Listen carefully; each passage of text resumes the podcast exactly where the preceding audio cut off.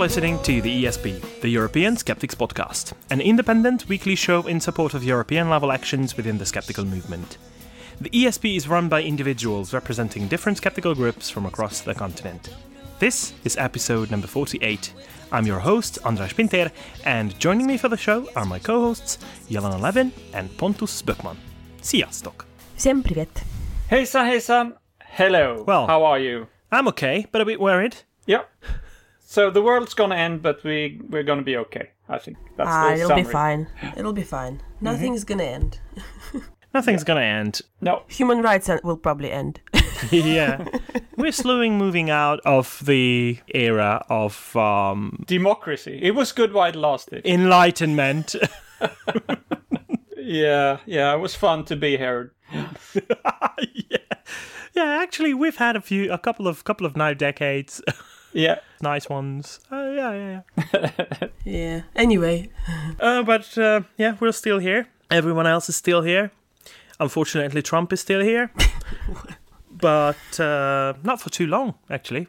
He's 70 years old, so who knows? Ah, yeah, anything can happen. But uh, but the problem is, um, his VP is even worse. So maybe Yeah, maybe may- maybe we don't want really anything to happen. yeah. When you think there is no bigger idiot, a greater moron that he is, and uh, yeah, yeah, he comes up with a vice president. Hey, who can even surpass him? yeah. Uh, who doesn't believe in evolution? I think. yeah. Ah, yeah, whatever. Anyway, evolution is only a theory, and in any case, so there you go. yeah, yeah, yeah, yeah, yeah. If you know what a theory means in science, then it's okay. But um, yeah, when you when you use it in a sense that oh, it's just a theory. yeah, there'll be a lot of that. Okay. Fun times. So uh, we're here to do something about European skepticism, and uh, at the moment, what's going on in the US should not have a terribly strong effect on what's going in Europe. Uh, we'll see see about that in the future, but uh, well, I want to just mention the upcoming elections in France, and apparently uh, they have one terrible candidate running as well. So yeah, that might that might change yeah. the mood. Yeah, um, a friend of mine just uh, told me yesterday that uh, he's he's very pissed off at me because of me posting on Facebook uh, things before before an election or or a referendum uh, goes on. Please use use your common sense. Please be sensible and and don't vote vote for this or that. And then people vote for them. So Oh, so it's your fault. yeah, because uh, before Brexit, I had posted the same thing that please, my British friends, please be sensible and don't do it. They did it, and then the same thing happened with Trump just just the other day. So uh, yeah, he says, "Don't you dare." Do anything like that with the with the French elections or anything else that comes Okay. up in the future. I think I think something needs to be done, obviously, and then that's how people protest because nobody wants to have that status quo anymore. So Yeah. Okay, so let's let's see what's what's going on in Europe instead, and uh, the usual way of us doing that is uh, obviously going through the events that are coming up next week. So let's just do that. All right. So let's start in Glasgow on Monday the 14th, where there will be a Pub PhD. I don't know if we've talked about Pub PhD a lot on the on the show, but that's where you have a number of people coming there and explain what their research is all about. That's always very interesting. So I think it's usually about uh, your PhD research. So what, what you're Yeah. doing for the PhD program, which is great because it, it's it usually is is a, a good opportunity for young scientists to to talk about their research. Yeah. Yeah, So I think there will be three different uh, talks uh, after each other, only 20 minutes long. Go to that if you can. Yeah. And if you can't, and if you're in Sweden, Sweden has a hectic two days because it starts on on the 14th again with uh, Göteborg, where you have the Full Moon Pub. And of course, it's the super fantastic full moon this time, so it should be extra Uh, great. apparently, yeah. yeah. I've got it in my calendar. I, I, I'll try to look out for it. I mean, I guess it'll be hard to miss because it'll, apparently it'll be so big. So Oh, yeah. No, it's not going to be that big. Yeah. So I'm just expecting it to be half of the sky, basically. Yeah, that's probably going to happen. yeah, yeah, yeah. It's like like in movies, like in American movies, when All right. like in ET, ET. Do you remember that? okay. Yeah, right. Uh, the following day, on Tuesday the 15th, in Malmö, here in the south of Sweden, we will uh, talk archaeology with the former president of the uh, Swedish Skeptics, Martin Rundkvist. I will be there. It'll be nice. At the same time in Uppsala, to the north of just north of Stockholm, there will be a lecture on CBT, that's cognitive behavior therapy. In Sofia, um, there will be skeptics in the pub uh, with the silence of the universe theme, um, the question of whether we are alone in the universe or not. Uh, th- this this skeptics in the pub in Sofia is happening on Tuesday 15th as well. On the same day, the Tuesday the 15th, there will be skeptics uh, in the pub in Stoke, and the theme, the history and psychology of two witchcraft panics with Brian Sharpless. The last event on the same day is in Leicester, and uh, David Alnwick will be uh, performing his mind wizardry. He's a magician and he is really, really good. Um, I think we have mentioned him before. We saw him first at QED. And then on Wednesday, the 16th, there will be a Skeptics and the Pub social in High Wycombe. Moving on to Thursday, the 17th, there are a lot of events. Uh, one of them uh, in the afternoon is in Milano, in uh, northern Italy, promoted by the Italian uh, skeptic uh, organization CICAP, and the title is Disintegrated Chemistry at Milano Book City. If I understand well, Milano Book City is a is a book festival, and uh, there are three people, three chemists, uh, discussing the integration and disintegration within our lives and uh, culture of chemistry. But in the afternoon or in the evening that day, the UK features a lot of Skeptics in the Pub events. First of all, Edinburgh with Ali Floyd, and the title is Lies, Dem Lies, and Science Communicators. Wow. We know that expression usually is uh, ending with statistics. Uh, now the blame is on science communicators, apparently. So go along and uh, find out for yourself what the talk is all about. But then in Bedford, uh, Catherine Wolfe will talk about the game of clones. Interesting, isn't it? then Manchester, Skeptics in the Pub, will feature Dr. Claire Ellery and uh, the spectrum of violence. And then two other events on the same day Worthing with Kat Arney. How do our genes work? If you haven't heard Kat Arney talk about that and, and her book, go and listen to her. Uh, she's amazing. Then Liverpool will feature Deborah Hyde. And the talk's title is Heresy to Witchcraft Politics and the Creation of the Witch as an Antisocial Outsider. Wow, I would really love to be there. That must be a great talk, as usual, given by Deborah Hyde. Well, she's a great witch herself, so that's good. yeah, In a good way. in a good way, in Yeah. the best way. And then we move to Friday to Czech Republic in Prague, where there will be uh, uh, the Sisyphus uh, Skeptics Club will arrange a talk regarding uh, physics, victory over complexity. This is all about the standard model and how to unify the different major theories of, of physics. Rather interesting. And then, if you go back to the UK in Greenwich in the evening on Friday, there is uh, something called the fascinating phenomenon of false memories, and this will be with such illuminary people like uh, Elizabeth Loftus, Chris French, Rob Nash, and Kim Wade. I would love to be there as well, if I could. And where I would love to be uh, on the next day, on Saturday the 19th, is uh, Lucca in uh, Tuscany, in uh, Italy, where the first CICAP conference in Tuscany will be held. And the main theme of the day will be mysteries in chemistry, which is amazing. It's a whole day event uh, starting in the morning. Oh, by the way, I haven't mentioned that uh, I just had uh, the uh, a week earlier, uh, this Sunday, uh, Saturday, last Saturday, I took part in the Hungarian Skeptics Conference, which was the 22nd in a row, and uh, not not for me. I only started to go along when the second one was on, but uh, I gave a talk and uh, I moderated two discussions as well Well, good. during the day. Fantastic. Great. Yeah. The, the the thing is that it was uh, uh, uh, broadcast on the internet, and actually more people were listening on the internet than were present. At least twice the, the number of people, which is which shows us how important it is for these events to be broadcast. That's a good tip for everybody else. Yeah.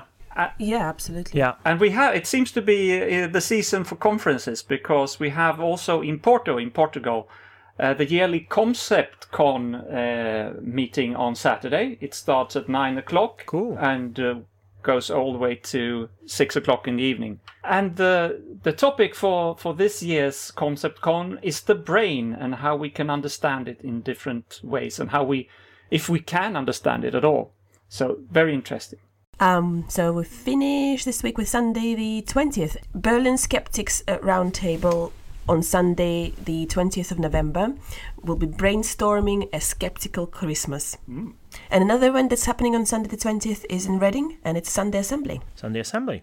Do you guys know what Sunday Assembly is? Yeah, it's kind of a, they they they all inclusive. Um, everyone is uh, welcome regardless of their beliefs, and this is like a family friendly place of love that is open and accepting. So, I don't know. Some people call it atheist church, but I I don't particularly like that name. It's just place to hang out for the weekend that isn't really religious, doesn't have religious connotation.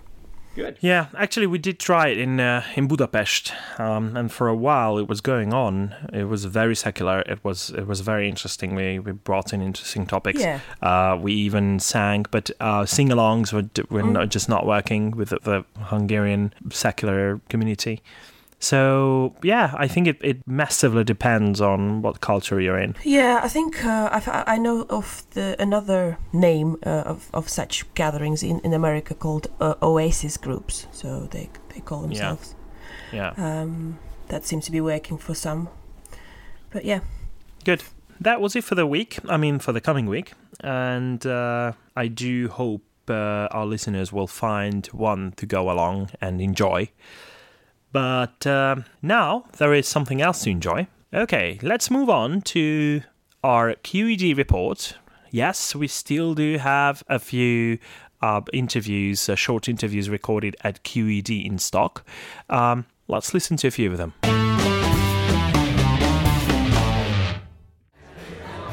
So we're here li- late at night, Saturday night at QED. It's the best time to interview people. It, it is the best time to interview. So, so who do we have here?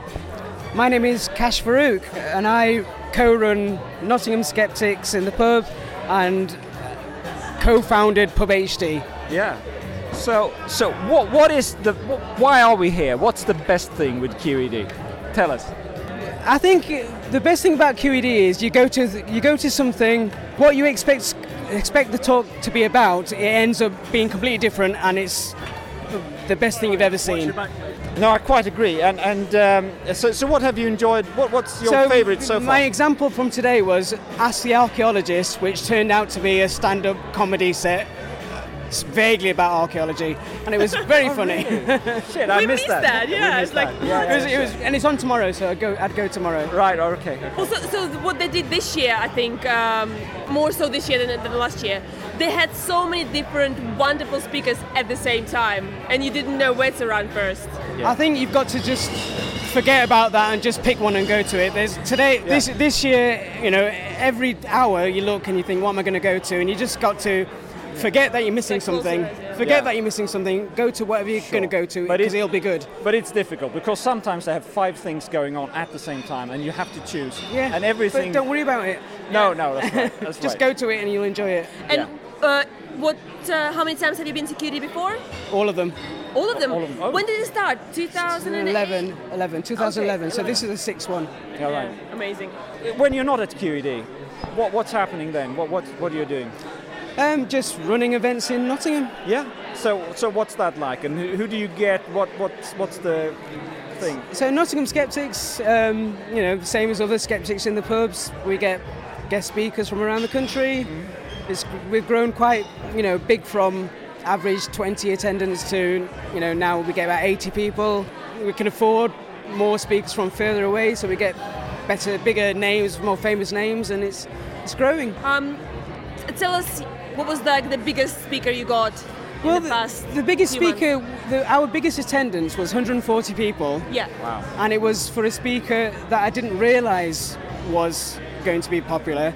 I went to a science talk about um, quantum physics, and halfway through the talk, the speaker started talking about Deepak Chopra, and he said, "Oh, but I'm not going to talk about that now. That'll be a skeptics in the pub talk." And I was in the audience, and I went up to him after the talk to say, "I run Nottingham Skeptics in the pub, or co-run Nottingham Skeptics in the pub. Do you, do you have a suitable talk for us?" And he went, "I'm actually writing one right now." about and it's called I'm going to call it the woo no the wow and the woo of quantum physics and I think that might be suitable so um, so I booked him and um, create, we created the Facebook event and the number of accepts was going up and up and up on the Facebook event and we've said, we you know concluded this is going to be really big and um, we basically found out he's one of the people that people on the Numberphile YouTube channel. Oh, really? he's on Numberphile and 60 symbols. He does all those So who, it, who it is was, he? it was Philip Moriarty. Oh right. And he's one of the he works with Matt, Matt Parker and Yeah, on Number right. File. Yeah. And now you know, so we had 140 people. We had like 50 groupie graduate uh, undergraduates basically there to But- to say, look, it's our lecturer. Did you have to turn people away? Did you have a No, we, venue? the capacity's about 150, so we, Oh, right. we, had, we had a big enough venue. But now he's doing that talk around the country, so Ah, but he, so I discovered him. ah, very good, very good. Okay, good. So we're looking forward. This is just the first day. There's, there's another day tomorrow. Yeah. Full of speeches, etc. So we're, we're what, what are you looking forward to? Anything Just special? going to something random. Oh yeah. I've given, I've given up. approach. I Yeah. think because all of it is good. Yeah, yeah, yeah, yeah, okay. yeah. Thank you very much, Kash. Oh, Thank you. Go to the magic one. Oh, the magic one. Okay. The- the workshop. We'll do that. That's Yeah, really good. Sure. All right. Cheers. Thanks for your time. Okay. Thank you. Thanks. Look who's here! It seems this conference is really very, very international because we are we have here guys from the Czech skeptic group Sisyphos. Would you like to tell me who you are? Uh, I'm Claire Klingenberg. I'm the foreign li- liaison for the Czech Skeptics Club. And here is my colleague, Jakub Kroulik, who's our expert on the fraudulent imitation of paranormal phenomena for our paranormal challenge. Great. Do you wanna do you wanna greet uh, our listeners? Yes, that's right. I think Claire, she's my voice. This is your first QED, isn't it? Yes, it is. How, how do you like it? How, how do you find it so far? yeah, it's a wonderful event. Yeah, it's a lot of fun. Yeah, I'm really happy to be here.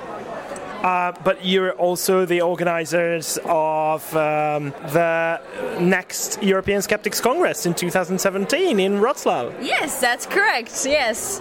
Um, are you also um, kind of uh, trying to take ideas here from here and there and, and everything, or Well, absolutely. In the last year, I've been going to as many conferences as I possibly can to get some more ideas and have a better idea what people like, what people dislike, program ideas. So, definitely, yeah. Inspiration is everywhere. That's cool. Oh, by the way, if uh, our listeners um, find your voice uh, familiar, that could be because we had you on the show before. Yes, in April, if I remember correctly, we did a uh, segment together. Yes. Yeah, so it was it was a feature interview, and uh, you talked a lot about your plans uh, regarding the, the the next Congress. So we all look forward to to being there again, uh, together with with all the European skeptics. What can you tell us about the, the event right now? Okay, uh, we have a Facebook page and a website. Please go to European Skeptics Congress on Facebook and you'll find our Facebook page. Uh, so far, um, we are waiting until the end of October and we where we will confirm some very exciting guests. First of one of a time, first time type of guests. And so um, please watch our Facebook page for the confirmations. But we have been discussing with, for example, Mark Linus, who is very ha- uh, who uh, would have liked to come, but uh, doesn't know if his plans will allow it. But uh, he likes to be a free spirit, as he says in his email conversations, and will confirm in the uh, soon future. Um, but definitely we will have a lot of interesting people speaking, and we will have some amazing workshops for the public as well. So, oh, and a boat party because uh, our chairman of the Czech Skeptics insisted there must be a great party, so there's going to be a big boat party for everyone. Looking forward to that one.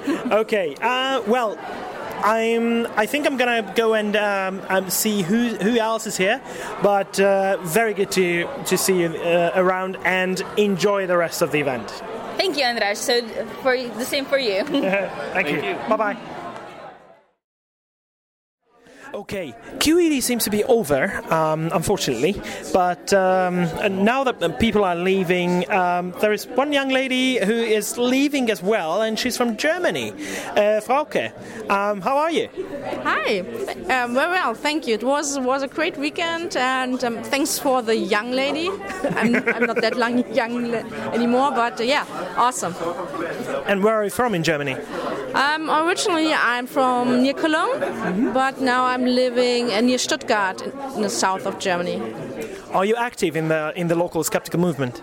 Uh, yes, uh, I founded a, a regional group in, where I'm living in the town where I'm living.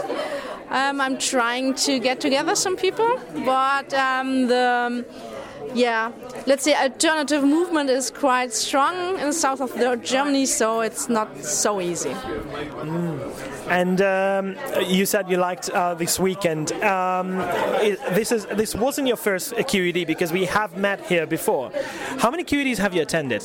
This is my second one. So I've been here last year, was for the first time, and now I'm I've come back, which is a good sign, right? Yeah, great. Um, and are you coming back if uh, if uh, there's there's a QED next year as well? Yeah, I think so. It's it's just lovely, and it's it's a, a great and very big community here. So it's very very good to meet new people. Yeah, um, and uh, if there, uh, not if, because there is going to be um, another skeptical event, a large skeptical event in 2017, the European Skeptics Congress in uh, Wrocław, in uh, the in Poland. Are you attending that that as well? To be honest, I haven't decided about that yet. I've been to the European um, conference last year in London, which was awesome because they have really good and quite um, famous speaker there. And it was really interesting, and but I was really astonished that um, there weren't so many people attending there. I think they had about 150 or something people attending, and um, which I found quite uh, um, sad because um, it was really a great conference. Yeah. Yeah. So, um, but I, I didn't decide on, on next year. Okay. Um, do you listen to the ESP? I will. Great. Then you'll find out more um, as as the the time draws near. Um, I, I understand you have to go now, um, so I thank you for your time and hope to see you again very soon. Thank you, and thank you f- and your colleagues for your work. It's it's really important, I think. Thank you. Bye bye bye. During the next week, on the 18th of uh, November, this podcast, the European Skeptics podcast, will celebrate its first birthday. And the, the whole idea uh, was conceived at the European Skeptics Congress in London, whose uh, co organizer was Chris French himself. We thought this is the best opportunity for us to interview him and uh, bring him on the show. So please listen to our interview with Chris French. On every other episode, we interview a person representing an organization or project, either from a certain European country or stretching across borders. Today, our guest is psychology professor Chris French. He's probably best known as the founder and head of the Anomalistic Psychology Research Unit at Goldsmith College, University of London. He frequently appears in the media as an expert on testing paranormal claims and often appears as a speaker at Skeptics in the Pub and other events across the United Kingdom. He's a fellow of the Committee for Skeptical Inquiry and a former editor in chief of The Skeptic magazine. He's been involved in countless investigations into the paranormal and frequently takes on the task of organizing skeptical and scientific events, including the 16th European Skeptics Congress in London in 2015 that he hosted and co organized with Michael Heap. Professor Chris French, welcome to the show. Thank you very much. Nice to be here. Well, it was about time. uh, it's especially because uh, we thought this would be a very good occasion uh, to invite you on the show uh, as um, we are approaching the first anniversary of uh, the, the podcast. Yeah, and uh, I should say that um, if not directly, you still have a hand in the existence of this podcast as uh, it was conceived at the European Skeptics Congress in London. So thank you very much for that. I'm very pleased to have done so. And um, looking back at the conference, how you see do you see it as a success in general? And um, would you be willing to take on the challenge of, of organizing a, another large scale event like that again? I think the conference was certainly it was very well received by the people who attended. I think we had a great lineup of speakers. Uh, we didn't have any kind of major disasters on the technical front, or you know, everything went very smoothly. Um, lots of people put lots of time in. I mean, obviously Mike Heap deserves a, a special nod there, but lots of other people helped out. Mike Marshall um, helped us to promote it via podcast interviews. We had a host of volunteers who helped out. The one disappointment for me was that we got we got fewer people actually attending than we'd anticipated, and I think it's possibly the problem at that time um, that uh, it was it, even though we tried to keep the price down as much as we could, um, it's still kind of relatively expensive for people to come to London. Maybe not so much now after Brexit. So maybe I could be tempted into organising another big conference like that. But yeah, generally I thought it went well. We got lots of very positive feedback, and it was just great to kind of get you guys over to get all, all the people. From, we, I think we probably, I'm not sure about this, but I think we probably had more people coming from outside the UK than we had from within the UK, which was very surprising because I organise other events in the UK and we get good attendances. But obviously, a three-day conference is a big commitment and maybe a bit expensive for people staying in hotels and travelling and so on. But uh, that was the only fly in the ointment for me. Hmm. Are you in contact with uh, the Polish and Czech skeptics for who are now organising? next year's uh, uh, event to, to, you know lessons learned and things like that they've not actually been in touch i'd be very happy to have that conversation. Uh, you know, I know some of those guys, uh, and yes, it, it, would be a good idea, I think, to, uh, to, to swap notes on that. Yeah, there's still time. It's it's in September, yeah. isn't it, Andras? Yeah, yeah. September next year. Yeah. Yeah. Chris, would you tell us about the um, um, APRU for those who don't know what it is actually? Um, what are the major topics you conduct research into? Well, I mean, basically, uh, anomalistic psychology is it's really the psychology of weird stuff. I mean, let's yeah. I could give you I could give you a much more wordy definition, but that's essentially what it is. I personally am fascinated by weird beliefs, by people people's weird experiences, by all that side of things. So it primarily focuses upon paranormal claims. Um, and one of the major types of research that we do is to attempt to come up with non-paranormal explanations for ostensibly paranormal experiences. But we also do put in a considerable amount of time into directly testing paranormal claims. So we will we'll have psychics, we've tested dowsers, various other kinds of claims. We do kind of experimental investigations of uh, precognitive abilities and all kinds of other stuff. Um, but we go beyond that. So, for example, one of the recent uh, areas that we got very interested in is the whole topic of the psychology of belief in conspiracy theories. And it's amazing the way that all of these different kinds of weird stuff all tend to overlap uh, and the psychology behind them is often kind of very similar whether you're talking about belief in conspiracies or belief in the paranormal or religious beliefs or superstitions or new age beliefs generally. There's a lot in common across all of those areas which which fascinates me. So you started the APRU in 2000 and, uh, in the year 2000 how did that come about? Why why did it start and how can you tell us about that It's like all good ideas. It's something that came to us in the pub. here, here. Myself and my research assistant at the time uh, were having a chat, um, and we found we, we we're looking for ways to kind of um, raise the profile of anomalistic psychology because I, you know, in terms of going back a little bit further, although uh, my own interest in this area kind of obviously predates that the, the, formation of the APRU by some considerable time, um, there was a definite attitude amongst some colleagues when I first began to get interested in this stuff that I felt that my research interest in it was kind of tolerated but not encouraged. It was seen as being kind of not really properly respectable scientifically. Uh, I think that attitude has very much changed these days, but that's how it was then. And so I was kind of um, allowed to carry out research in this kind of an area as long as I also did the more respectable stuff as well.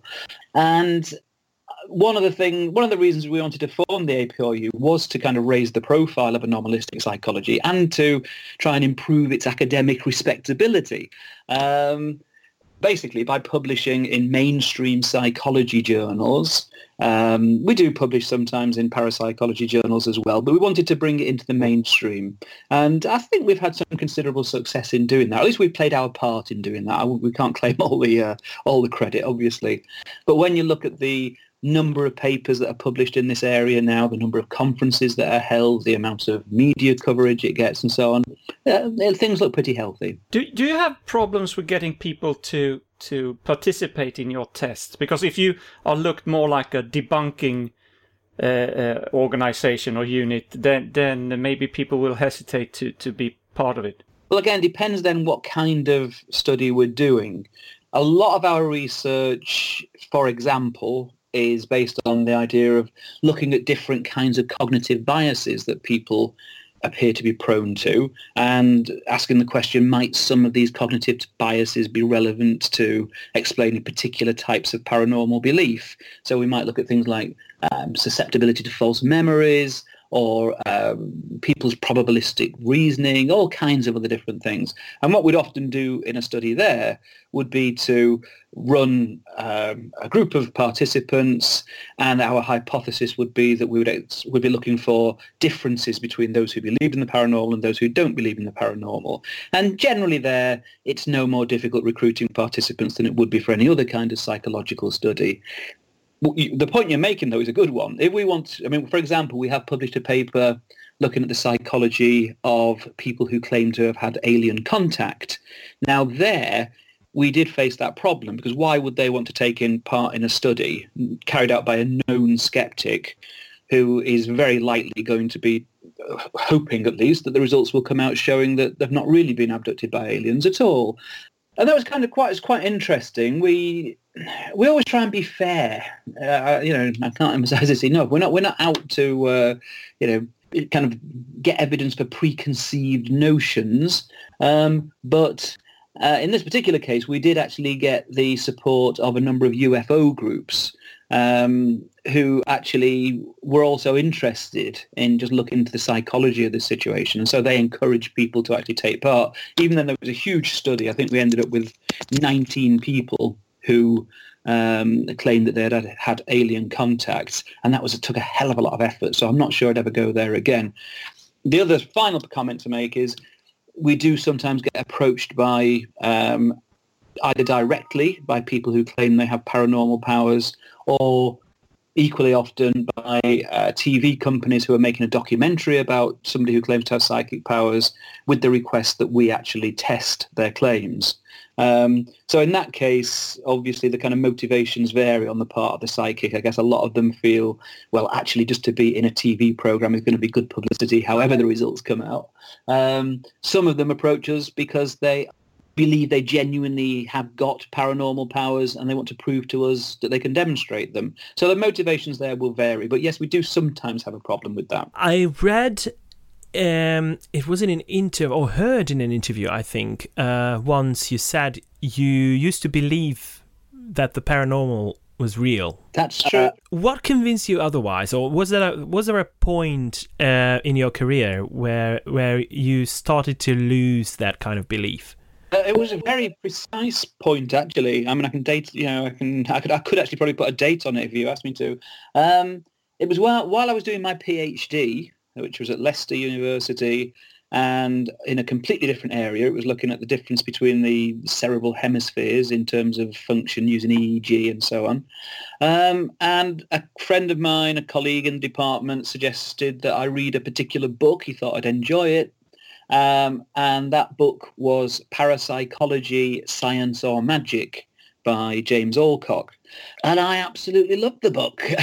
Up until that point, I had pretty much believed in a lot of this stuff, even to the extent I can remember as a postgrad, uh, like a lot of other postgrads, I'd try and earn a little bit of extra money by doing adult education classes in a, a local college. And I used to go in and say, well, what, what do you guys want me to prepare lectures on? I must have had a lot more time on my hands in those days. and they would come up with a list and quite often they'd say, oh, telepathy. And so I'd go away and I'd prepare a lecture on it. And most of the material, well, as far as I could tell at that time, virtually all the material was very, very pro parapsychology, pro-paranormal. And so I would deliver a lecture the following week, basically telling them all it was all real. you know, I can look back now and cringe at the thought of that. But uh, that was that was the way I saw things at the time. I then read Jim Alcock's book, and the kind of scales fell from my eyes and I, you know, realized the truth and I became a, a true skeptic. Uh, but that was the moment. It was reading that one book that kind of determined the rest of my life to such a great extent. It was at that point that I realized there was a, a magazine called The Skeptical Inquirer that I'd never heard of before. So I started to subscribe to that. I uh, learned about people like James Randi. Uh, I was already familiar with Martin Gardner through his recreational mm-hmm. maths, but I didn't realise there was this other stuff that he was into. I got fads and fallacies in the name of science. Uh, heard, you know, read the work by Ray Hyman and, and Jim Alcock himself, all these people, and it was like a whole new world opening up for me. It was really exciting. It was great, you know.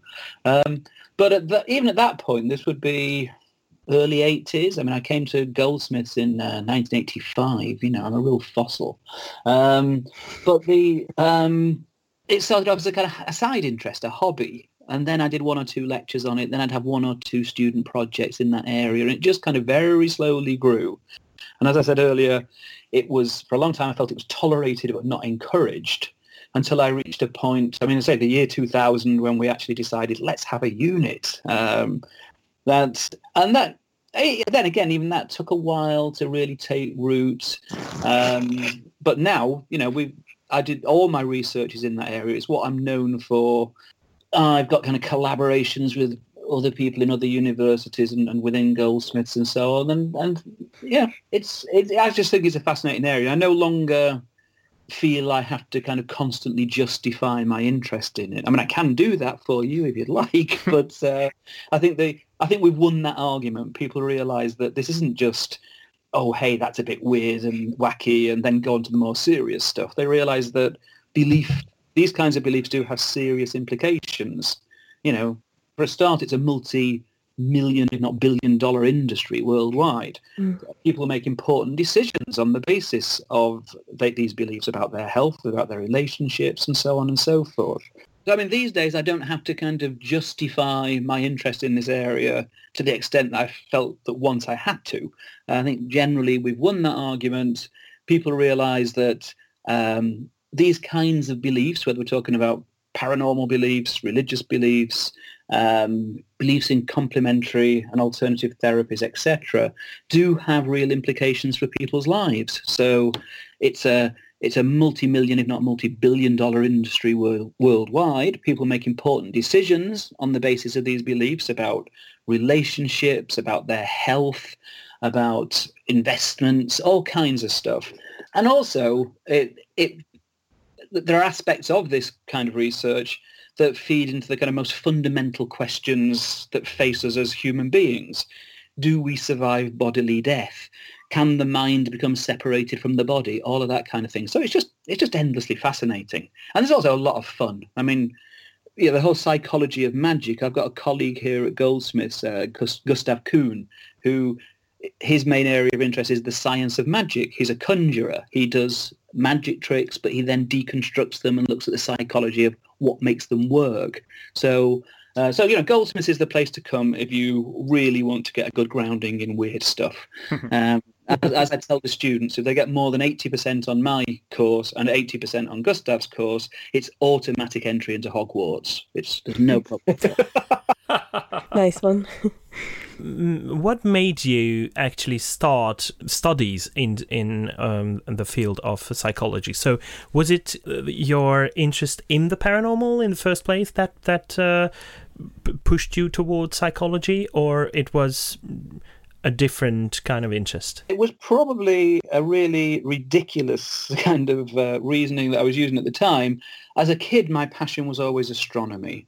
And I think at the age of 18, you're really not ready to make these really important decisions that are going to determine the rest of your life. But I was kind of put off doing astronomy because people said to me, oh, it's, it's kind of a lot of it's very mathematical, you know. And although I was kind of reasonably good at maths, I'm not sure I fancied a career that was mainly involved maths.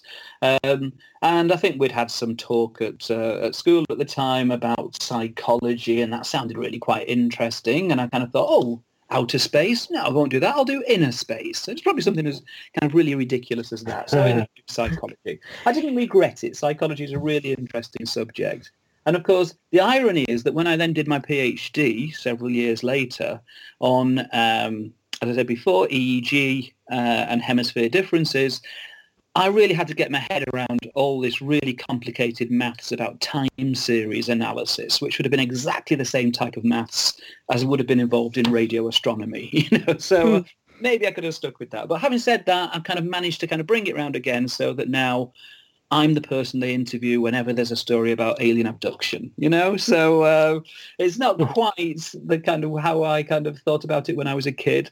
Um, but yeah, that was that was kind of basically the reason for it. But um, it's fine, you know, as I say, I, I do sometimes get kind of trotted out on, on programs when they're dealing with um, any anything about to do with alien life and so on and so forth. So that's great. Mm. Um, Chris, you've been involved in a lot of investigations in your time and um, of paranormal claims and activities. Can you recall, or do you have um, a favorite case that you worked on in the past, um, and um, or maybe the the area that you prefer to to investigate? They all vary so much, to be honest. It's very difficult to kind of pick just one thing out. Many of the kind of most interesting uh, cases that I've been involved in have been those that have been part of a TV program. Uh, one of the main reasons for that is, of course, that they have much bigger budgets than I would ever have. Um, and I suppose if I had to choose one favourite there, it would be way back in, um, I think it was 1998 that the program went out. I took part in a program looking at reincarnation claims amongst the Druze living in Lebanon. And the Druze are a particular religious sect and belief in reincarnation is central to their belief system. And more interesting from my point of view, lots of the, the kids in that, in that group spontaneously report apparent past life memories and that is just you know really really interesting to look at. Um, and I mean, basically, I kind of went out there for about about three weeks, staying in a five-star hotel, which is the only time I've ever stayed in a five-star hotel in my life. Um, but doing these, you know, talking to these amazing people, being taken to amazing places, having access to stuff that because it was part of a TV program, you wouldn't normally have access to. Um, and the end result was a really interesting program looking at this this whole um, topic of uh, past life memories. Um, and I went out there really not knowing what to expect. I hadn't done any of that kind of fieldwork investigation before. Um, and I came back pretty much convinced that we were dealing with false memories there. But it was a fascinating journey and a, and a really interesting program to take part in. Yeah. I assume you, you start you try to keep an open mind and also always are open for the fact that it actually could be paranormal, but very often I guess you conclude that it's not. How do believers react to your findings and to your results? It varies enormously. I mean, um, I was I was doing a talk last night, um, and uh, th- th- this question often crops up uh, about um, how do how do believers react, and I, I think that uh, it ranges from some who uh, I, I, mean I get on very well personally with with a lot of the people on the opposite side of the argument. I mean I even get on very well with Rupert Sheldrake, and I know that Rupert Sheldrake is somebody who lots of skeptics get so angry about his research and his claims, but I get on with him very well personally, just because you know we don't agree about uh, his findings and, and what's going on there. I get on I get on well with them. I try generally to get on well with the people on the other side, the moderates at least on the other side of the debate, because I want to kind of try and understand where they're coming from. I want to try and you know, get inside their mindset. And as I was once a believer myself, I don't find that too difficult to do. Uh, and so those people, I think, would generally have reasonably nice things to say about me. They would probably say, they would probably see me as being one of the more moderate people on the skeptic side of the argument and somebody who who is genuinely open to the possibility that I might be wrong. Obviously, I don't think I am, or I wouldn't have the position that I take. But there are also going from that that point, it goes right up to extreme hatred. I mean, I get, you know, I, I do get quite a lot of abuse from hmm. people at the extreme end of the believers spectrum. Hmm. Um, all kinds of things. I mean, I mentioned before that we're very uh, interested in the psychology of belief in conspiracies. And of course, because we're doing research which doesn't start out from a position of saying, oh, there are no such thing as conspiracies, they never happen. Of course, that would be stupid and ridiculous. But we do think that uh, claims that the world is being run by shape-shifting lizards are possibly going a tad too far, you know? um, and so, uh, but the people who buy into all that stuff, all the really weird and wacky stuff, from their point of view, if you are arguing against them, well, I, there are only two possibilities. You are either an idiot and you've been taken in by the conspiracy yourself, or you are part of the conspiracy. Um, and so, you know, I, I'm very often put in one category or the other by those people. So, I mean, I won't repeat I'm sure some of your listeners would not want to hear some of the language that gets sent my way, but yeah, I get a lot of very, very abusive language with Trump running for president, I'm not sure about lizards anymore. you may have a point. There. You may have a point. I, I, always had my doubts about Tony Blair, but yeah, yeah. oh yeah, yeah. The, this country has uh, has its own political problems and problematic figures, and, uh, and, and, don't have to uh, ask for help from outside. But um, you said it yourself, and uh, we do know from, from previous talks, uh, listening to you, that um, whenever you test a claim, you put a lot of effort into working out the best protocol to test that claim in order to to apply the skeptical approach, but then being very fair towards uh, those making the claim so it's a very interesting thing that uh, you you do work with them as well, right? So you you basically usually work together with the, with the with the person making the claim. Is, isn't that true? Yeah, you absolutely have to. I mean, there's there's just no yeah. point at all in setting up a test uh, if the if the claimant says, "Well, I just can't do it under those conditions. It won't work." I mean, why waste their time? Why waste your own? You have to have a test. You have to say, "What's the basic?" Claim that you're making, try and come up with a fair test of that claim and agree the conditions. And we will, we will often kind of bend over backwards to try to accommodate any reasonable requests that we can, provided it's not at the expense of experimental control.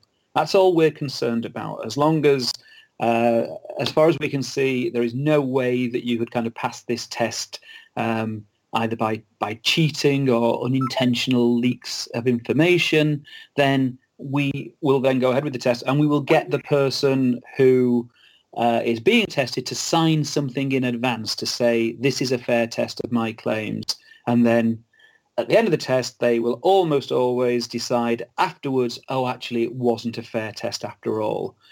Now, obviously, people can make their own minds up of, of what they think is going on there. Okay, so we established that it's uh, pretty thorough, the, the, the way you test things. But have you ever seen anything as a result that shook your skepticism?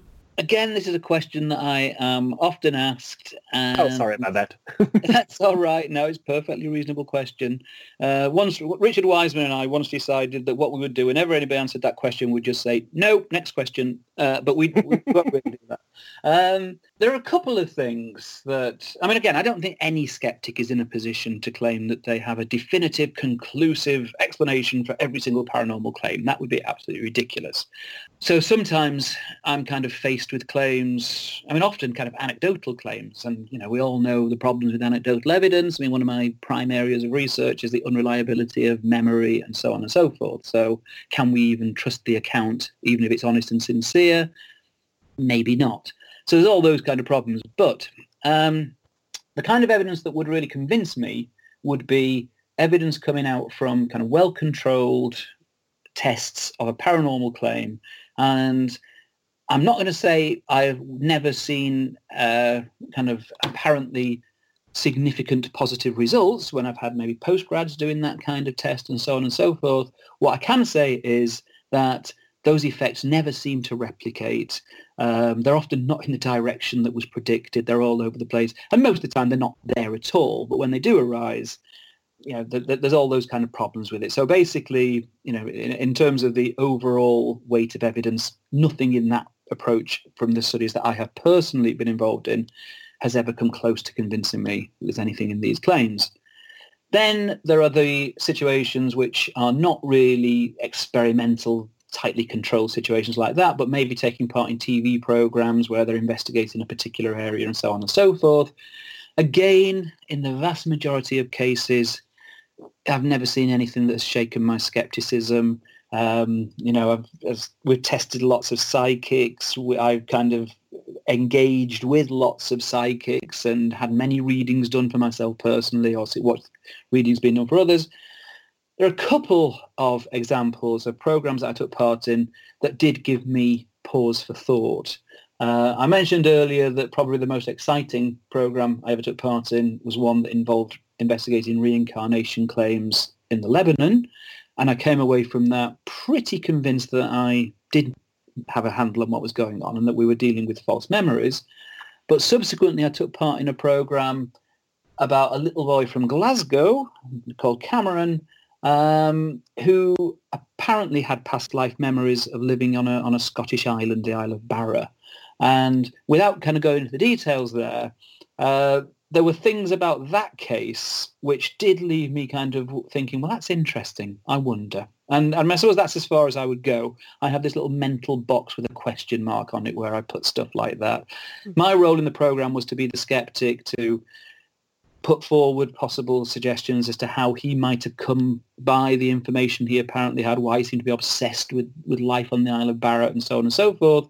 But one of the things that struck me about the case was that he he seemed like a normal little kid apart from these strange claims. His mother was a very down-to-earth person. She wasn't somebody who had a strong belief in reincarnation. She just wanted to understand why her son came out with this this weird stuff. And it was an interesting case. Some of the things that he apparently remembered did seem to kind of correspond to reality. Some didn't. And so it was a kind of an interesting mix. Another program was a guy called David Mandel, who claimed that he had dreams that foretold the future. And as he was an artist, he would wake up in the morning, try to fix an image of the dream in his head, and then get up and either draw a picture or paint a picture, maybe put a few notes on it of what the dream was about, and then he'd put it to one side. And then at some point in the future, which he could not specify in advance, but at some point in the future, he'd maybe see a news broadcast or read something in a newspaper and think, that's what I dreamt about. Now, um, obviously, uh, I was coming in as the skeptic again and saying, well, that maybe these matches are just coincidences. You know, one earthquake looks pretty much the same as another. But there were a few of his predictions which um, were a bit more striking than that. Again, not so striking that it was enough to kind of make me say, oh, wow, I'm convinced I'm not a skeptic anymore. One, I'll give you one example. He had two dreams about the Twin Towers collapsing. And what he used to do to try and his his kind of amateur way of trying to prove to people that he hadn't just painted a picture after the news had been broadcast. He would go down with the picture to his local branch of, of I think it was Barclays bank, but to his local bank, he would have his photograph taken in front of the little date thing on the wall. Um, okay, it's not the perfect way of doing it, but it's a it's a genuine, sincere attempt to say, you know, I'm not making this up. This is this is what I've had, and I don't. I think he was 100% sincere. Uh, as I had two dreams about the Twin Towers collapsing. One was a couple of months before it happened, and the other was five years before it happened. And it was kind of five years to the day. So you've got this rather amazing picture of him standing in front of the date thing in, on the, in the bank, holding this painting that he'd done of the Twin Towers collapsing. And on the wall behind him, it says, um, the uh, 11th of September. So yeah, you know, obviously could just be another of those spooky little fluky coincidences that arise. Probably was, but uh, it was an intriguing case. Mm-hmm. Yeah, I found I found myself um, spending half an hour last night trying to convince my friend who went to a psychic that the fact that she mentioned her grandma's black ring didn't mean that she actually knew what she's talking about. There's only so many rings, and it's just a coincidence. Um, it's funny, but yeah. And also, I mean, again, from a lot of the research that we've done, it, what what you'd ideally want to do is to be able to see a recording of the whole interaction. Yeah. Often, people will recall it as being much more specific than yeah, it very good point. was. Mm. Um, and you know, we've we've actually kind of done some experimental studies of that. I once had to pass myself off as a psychic on daytime TV, um, and that was that was fun. um, it went very well actually. But again, I just kind of read up on lots of books on cold reading. Well, one book in fact on cold reading. I'd already I was already pretty familiar with it. Uh, Ian Rowland's book, just in case you're thinking of looking for a good book on cold reading, Ian Rowland's Full Facts book on cold reading is mm. One of the best, if not the best.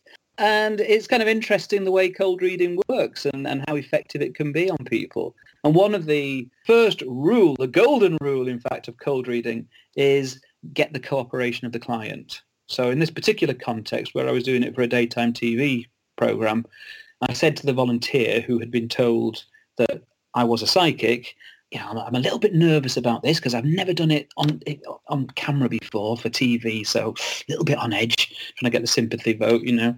Um, and also, we've only got 10 minutes, and I'd normally spend an, at least an hour with each of my clients. So, I mean, I wouldn't normally do this, but is there anybody in particular you'd like me to try and make contact with? And she said, oh, yeah, you're my granddad. So immediately I know granddad's passed over. So that's a kind of great start. So from there, we go into it. And one of the things with psychics, which if you've looked at any kind of number of readings that they do, they ask an awful lot of questions. It's mm. not, you know, you can, they're supposed to be telling you stuff, but they actually ask a lot of questions, which is slightly odd. Um, now, the way they do it is, is quite clever.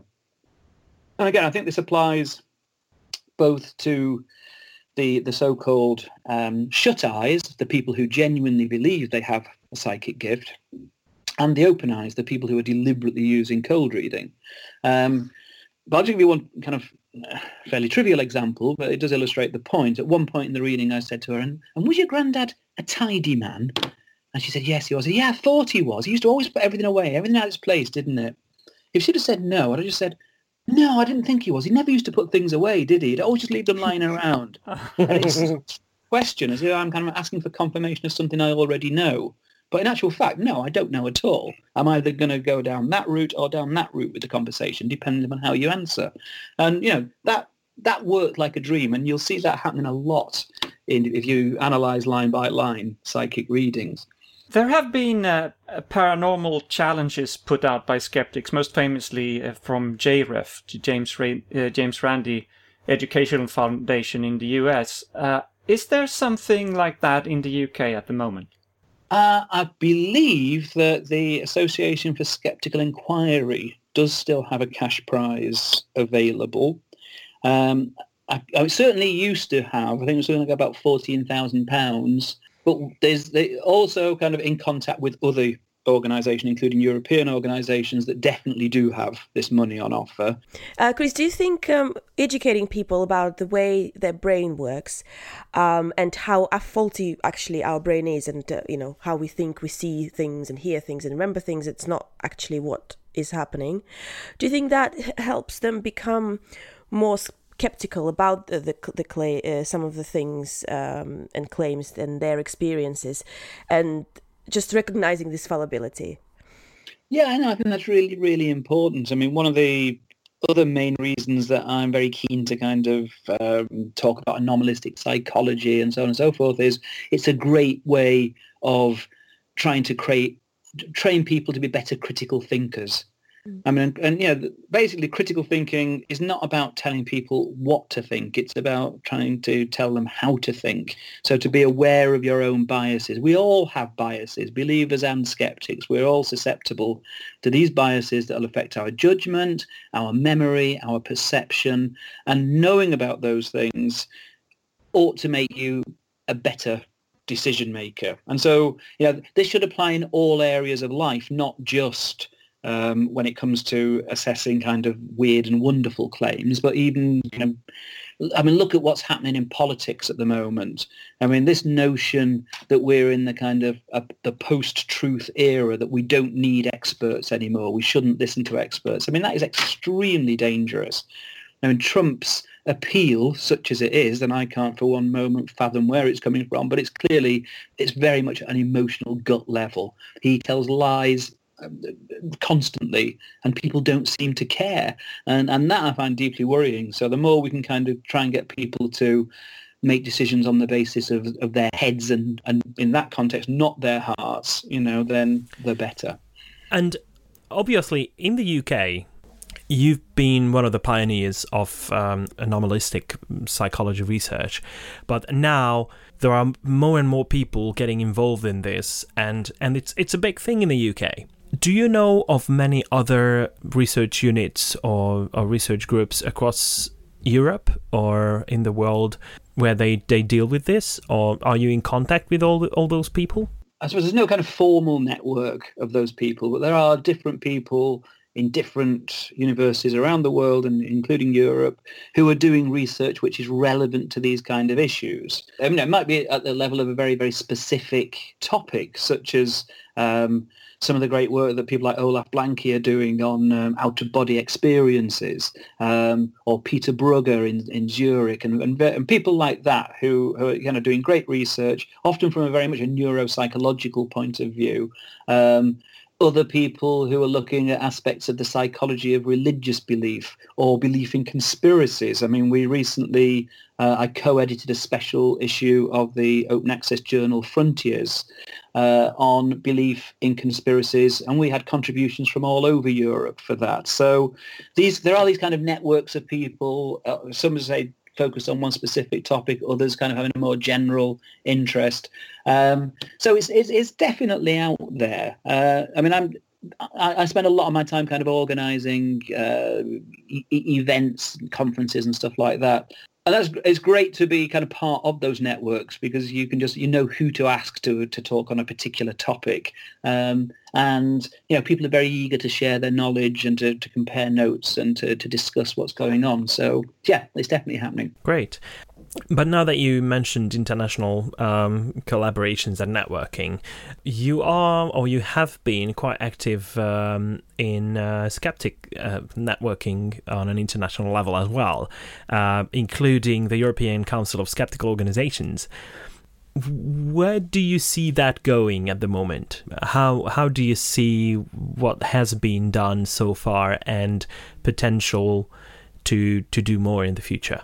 Again, it's it's difficult for me to comment, uh, kind of if you like, at the kind of state of things at the at the European level because obviously I'm much more familiar with what's happening in the UK and I think my impression is and and, and talking to European colleagues I think they tend to reinforce this that although there's a lot of skeptical activism right across Europe in the UK, it seems to probably be a little bit more uh, uh, going on than maybe in some other European countries. So, I mean, as you'll be aware, there are again getting on for 50 different branches of skeptics in the pub yeah. the country. Um, there are other groups. I mean, Simon Singh's uh, Good Thinking Society. Um, there's uh, Sense Sense About Science. Um, I'm I'm kind of on the scientific advisory the British False Memory Society and, and various other groups, and I kind of interact with them a lot, co-organise events with them, so on and so forth. The Centre for Inquiry UK. Um, there's there's such a lot going on. Um, and obviously, it would be great if you guys are doing a great job, and, and if we can just kind of keep on doing more and more and encouraging people to get involved, to get active. And I think it's really important. One of the things that I think may again characterise more the UK scene than some of the European countries is the grassroots nature of the whole movement. And again, I suppose Skeptics in the Pub is the best example of that. I I run the Greenwich branch of Skeptics in the Pub, so go and check out our website. We've got a fantastic lineup of speakers all the way up to January 2018. We like to plan ahead. Um, wow. and, uh, one of the meetings, I just actually asked out of interest uh, how many people in the audience either worked in a university or were students at university. And I was really pleased that it was only about 10% you know, 90% of our audience were not people who were coming from a, an academic background. They were just people who were interested. And that's brilliant. That's what we want to kind of get out there. I think there are some um, challenges facing um, uh, kind of both UK skepticism and international skepticism. In particular, uh, although things have improved with respect to the gender breakdown of people who tend to come along to these uh, talks, it used to be very, very male dominated. I'd mm-hmm. now say it's about 60-40 male to female, so that's great. Um, but we still don't see very many non-white faces. I don't know whether it's different for you guys in European meetings, but I would love to see other ethnic groups getting involved. Um, and you know there there there are real challenges. You know, different different groups, different within society face different challenges. Um, but I think that it's best to try and address as many of these as we can with good critical thinking, looking for evidence, not being basing a decision important decisions on kind of emotional appeal or appeal to the gods or whatever else it may be. So, if we look into the future, Chris, uh, do you have any special uh, plans? I mean, special projects or interesting things that are coming up that you would like to share? Lot. Well, the main areas of research that we're involved in at the moment, and there are kind of various levels to that. On the one hand, kind of carrying out um, experimental studies, writing papers, etc., etc., um, right up to holding kind of public events or co- academic conferences and so on. Three main areas, I suppose, would be the psychology of belief in conspiracy theories, which I think is um, you know, hugely important given the potentially destructive nature of some of those claims. False memory research, which applies not only to my interest in things like alien abduction claims and past life memories, but also, and I think this is again maybe a, a bit more of a problem in the UK at the moment, there are lots of um, historical sex abuse cases, some of which no doubt you know, genuinely do it did involve uh, sexual abuse, but others that are apparently based on recovered memories, which, in my view, are highly likely to be false memories. And uh, we need to kind of make people more aware, particularly within the legal system, of the dangers, the risks of false memory. And we're also still carrying on with lots of research on, on sleep paralysis, which is another area that I find absolutely fascinating. And again, it's not just about trying to understand the nature of sleep paralysis, what causes it, but trying to look at ways of uh, getting the word out to people that there is this thing called sleep paralysis. It can be absolutely terrifying. Um, and ideally, we'd like to try and get hold of some funding so that we could look at ways of, of trying to uh, evaluate the best ways of coping with sleep paralysis. Um, for anybody who's interested in sleep paralysis, by the way, uh, go and check out uh, the Sleep Paralysis Project. That was a, a SciArt collaboration that I took part in with uh, a very gifted animator called Carla MacKinnon, and she's she's got a wonderful little nine minute uh, film there, which which won an award. We're pleased to say, of her own, based on her own sleep paralysis experiences. And it really gets the kind of spooky, creepy nature of sleep paralysis across to anybody who's never experienced it themselves. Um, but yeah, all of those are kind of, I think, you know, important issues. You can only do so much in a day. I wish we could kind of have more time to take these things forward quicker. But uh, that'll keep me going for a while. Hmm. Very good. Uh, Chris, how can people find out more about your work um, and any projects that you've got upcoming? If people want to find out more about what we do, if they go to uh, the, the unit website, which is www.gold.ac.uk forward slash APRU, there's lots of information there.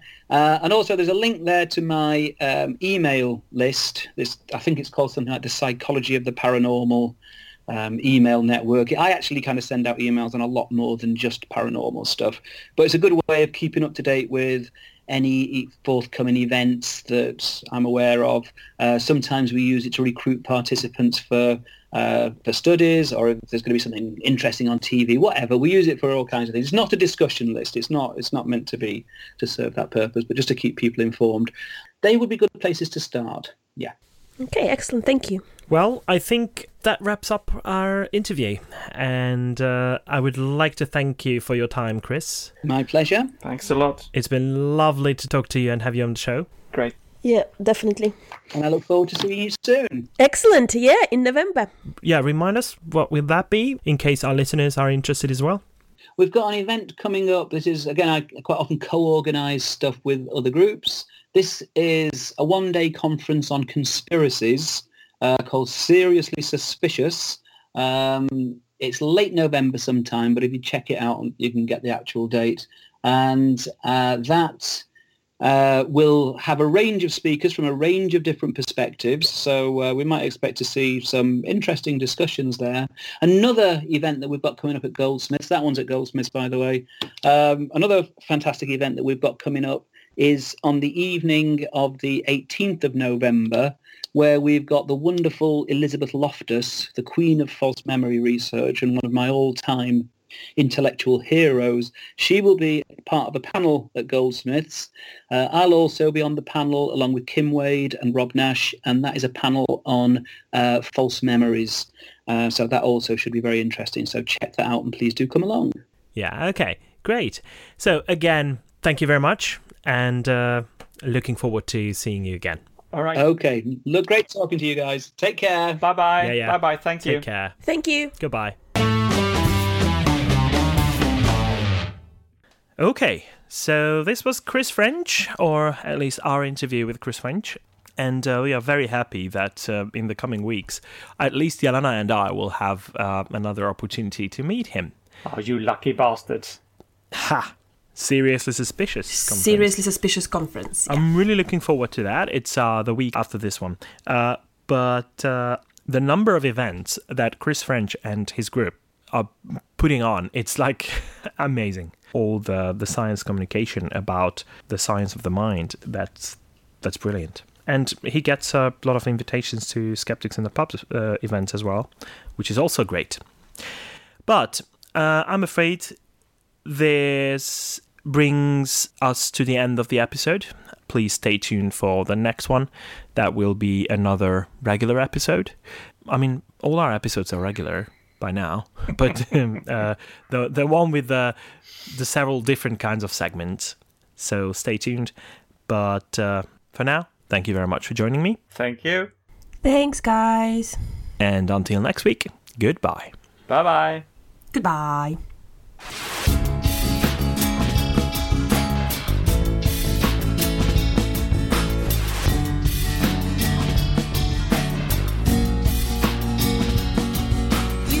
This has been your ESP experience. The show is produced and recorded by the ESP.eu. Join us again next time, but until then, please send your feedback, comments, or death threats to info at the E We would also love to hear your ideas and suggestions regarding future episodes, as well as news from your country of residence that might interest others across the continent. If you have a local event or organization to promote, please don't hesitate to let us know, as we are more than happy to help. All music in the program was written and performed by Keisha J. Gray and George Schwab and is used with their permission. Please check out our webpage at www.theesp.eu, follow us on Twitter at espodcast underscore EU, and like us on Facebook. I don't know how you can believe.